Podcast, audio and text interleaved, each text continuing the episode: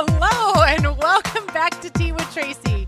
Coming to you every Tuesday, spilling relevant tips, trends, and talking all things real estate, home ownership, and community related. Well, we are in week three of our four week series on title insurance and how that relates to real estate. So, if you missed the first couple of episodes, you're going to want to go and tune in um, because we talked about what is title insurance, how does it work, and what happens behind the scenes throughout the real estate transaction and up to the closing. So, joining me again today is Matt Hudson with First American Title. Welcome, Matt. Hi, Tracy. Great to have you back again. Great to be here.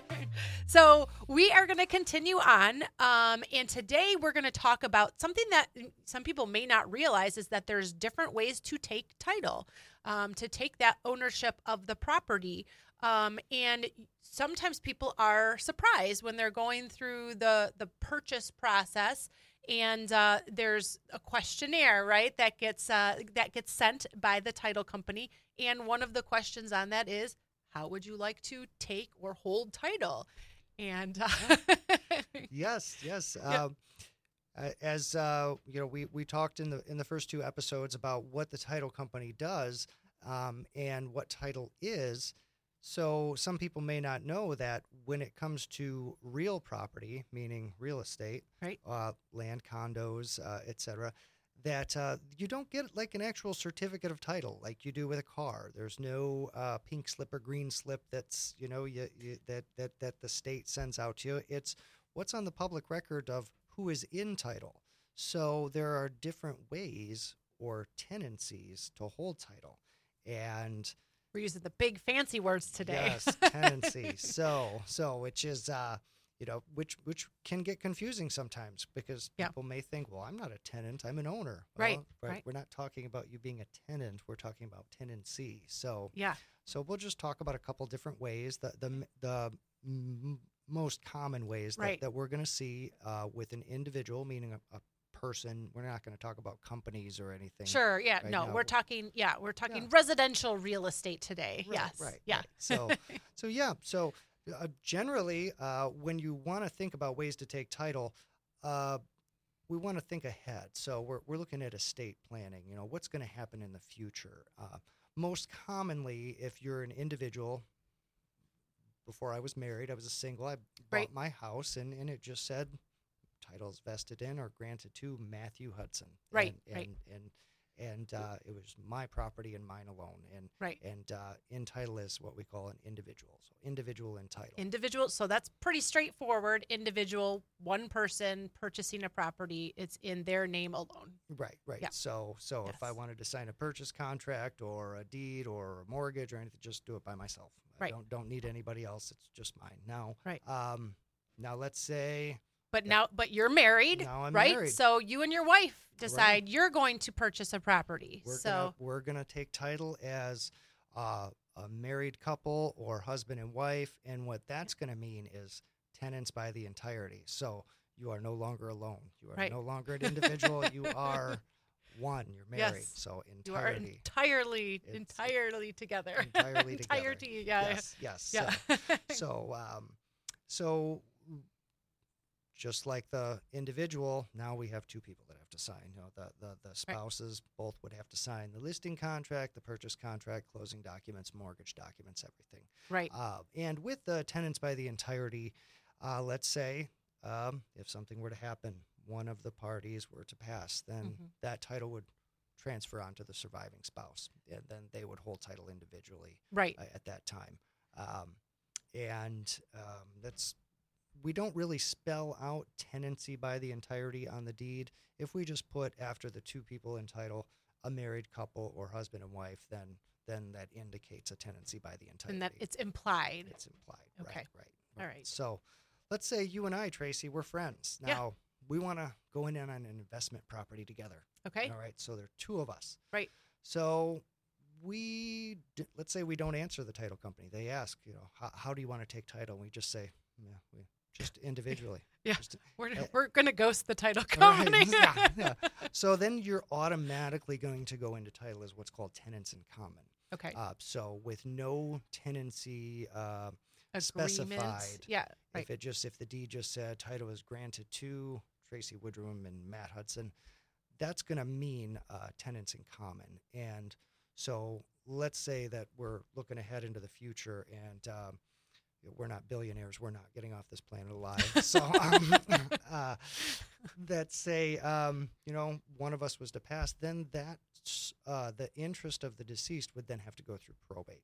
Uh, it would be in an estate interest. So then, in order for you to sell the property that we owned jointly, Mhm. um, my estate would have to sign off on that. Um, Okay. And then that could that could involve you know it will involve the probate court, a letter of authority, um, an approval letter, you know, f- from the courts for that personal rep to sell the property, Right. uh, um, to to release that interest, and and going further on the tenancy by the our tenants in common, uh, we could do a percentage. We could say 40 60, 50 50, 25 75. Depending on if somebody, you know, put more into the property than the other, then you can have a, a certain percentage. But it still means that if something were to happen to one of the parties, that it still it doesn't matter if the one party has 10% and the other has 90 Right. that 10% still needs to go through probate in order to be cleared or you know Right. whatever the next steps Yes, will be with that Yes, because um, and and wills won't fix it. So Mm. a, a will will not will not suffice. Uh, but you would have to still go through the court. You know, you may say, well, according to the will, they said uh, Matt said he was going to leave this property to me. Well, you take that will to the court. right it's still right yeah. you can take the will but the court still has to right has to issue that has Yeah. to issue that letter of authority. okay and have a case number, a probate case number on it. Um, the other way uh, for most unrelated parties uh, that can hold title together is what we call joint tenants or joint tenants with full rights of survivorship. And it's exactly like it sounds Mhm. joint tenants with full rights of survivorship. Um, it's an equal ownership. It's very similar to tenants by the entirety. And there are cases when this would be the, the way that people would want to go. Let's say if there's, um, you know, maybe two parties, boyfriend, girlfriend, they have an equal amount that are going into the property. They may want to do something like that. Um, let's say, Tracy, to, to use the example, if you and I bought a house together as friends and we Yep. went on title as joint tenants with rights of survivorship and something were to happen to me, my wife would be really mad. she would be mad 'cause You're- she would you just gave away all of my rights to all of the inherit everything to to your co-owner so that might be a situation where the joint tenants with full rights of survivorship may not be a good idea um, but generally speaking those are the the th- three main ways to take take Okay. title So, the, so the distinction between joint tenants and tenants in common, because I know it always it seems always a little bit opposite of what it of what The- it the actually sounds. is, Yes, right? So, yes. because joint tenants, right, we buy that investment property as joint tenants, and something happens to one of us, the other one then it's all theirs it's theirs. It then re, will revert right to an individual t- title, and you can do whatever you want with the property. But the tenants in common is where if something were to happen to one of us, that investment property, you know, it could go it go through probate, but it could potentially be passed down to our children, right? Right. And they could continue on with with that investment for our portion of Right. the Yes. ownership. Yes. So, yes exactly so so So those are the the, the main ways uh, that that we can hold title. There are other ways um, to to hold title if you're in a company, uh, you know, LLC, corporation, trusts, estates, etc. mhm. Um, that uh, Well, and you mentioned so you mentioned with a couple of these that you know has to go through probate to get the letters of authority. Um, you know, so this would this would pertain as well to you know say you know if your parents if you you know need to sell or you know something happens to your parents they're the last one surviving and their their home their condo is, is there. I've had plenty of clients that this was the situation. That's one of the the pieces the the legal documentation that's needed in order for them to sell the home um, on their you know on their behalf right is the letters of authority. And that is just the the document from the court saying that this person has the authority or the ability to be able to transfer this real property yes, yes, exactly, exactly, and uh, it can get pricey. It if you really wanted to do it, you can do yourself. It's a little bit tedious. There's some steps involved to, to open up probate. Um, I'm not a lawyer. I, I, I wouldn't recommend doing it individually. Yeah, no, I, I yeah. hi- hire an attorney for that.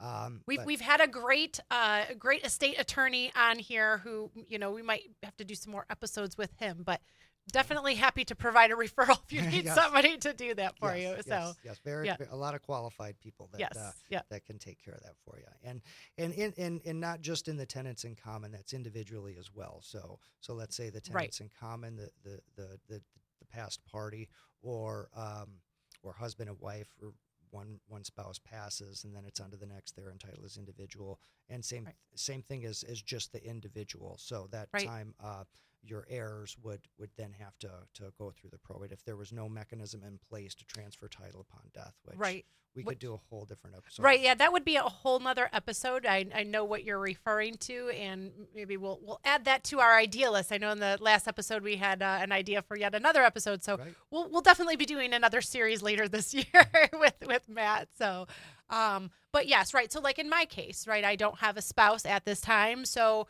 you know if something were to happen to me, you know, in order for even though it's in my will that my you know the my how my home transfers on to my children, I don't have that title mechanism in place at this time, which we do need to talk about that because I do need to put that in place. But that would automatically transfer the the title into into their names. Yes. So yes. Yeah. yes. So, So, then, then you're you're, yeah. you're the heirs and every. You Yep. have to take care of that. Yeah, because I feel like uh, probate can take can take some time at times. So if you can do things to shorten that process, or you know, shorten the process, because Yeah. most of the time you, you you can't get out of going through it, but you can shorten the process. Um, it's always a benefit so Right. to everyone. So. So those are those are the the ways that you take title. Um, anything else that we want to chat on that? Otherwise, um, Um. Well. Well. Let's talk about liens on uh, and mortgages. So. Okay. You know, as we said in previous episodes uh, about you know uh, mortgage title insurance. So if uh, um, if we have two owners on property, two owners have to sign a mortgage. Mhm. Now, as as I said in the prior episodes, there's the difference between credit and title. So you could have two owners to the property. One may sign the note and be financially responsible for that, but both owners would have to sign the mortgage document. And in other states, they call that a deed of trust. And that's the document that gets recorded at the county to secure the lender's interest in the property. So anybody that owns the property has to acknowledge that there's a loan being taken out against it. and that is uh it, it does happen it's rare that you have one person that is taking responsibility for the the mortgage piece of it but that person and another person on the title so that even if you're the one financially responsible for the property you still can't sell it unless the other person agrees as well person who has no financial obligation to it at all. So, you know, that's why it is very important when you are going through this process um, to make sure. I'm always big on informed decisions and, um, you know, getting good, accurate information. That's part of why we're doing these sessions as well, is that we want to make sure we're getting some good information out there because it can have uh, it can have major effects on what happens after the fact. Right, right. So Yeah. So well, thank you for joining us, Matt, and uh, hopefully you got some great information on different ways to to take title and hold title. Um, so, and if you missed the first two episodes, just on what is title insurance and how does the title company fit into the real estate process, then go back and watch the first couple of episodes. Next week, we are continuing on with title insurance, but this is we're going to be talking about fraud. So there's some hot topics with that um, today, and so we want to make sure that you are aware of some of the fraud that can happen as you're going through a real estate transaction to make sure that you are not involved in that or a victim of it. So. Thank you for joining us, Matt, and thank you all for tuning in. And we'll see you next week on Tea with Tracy. Thanks, Tracy. Thanks, Matt.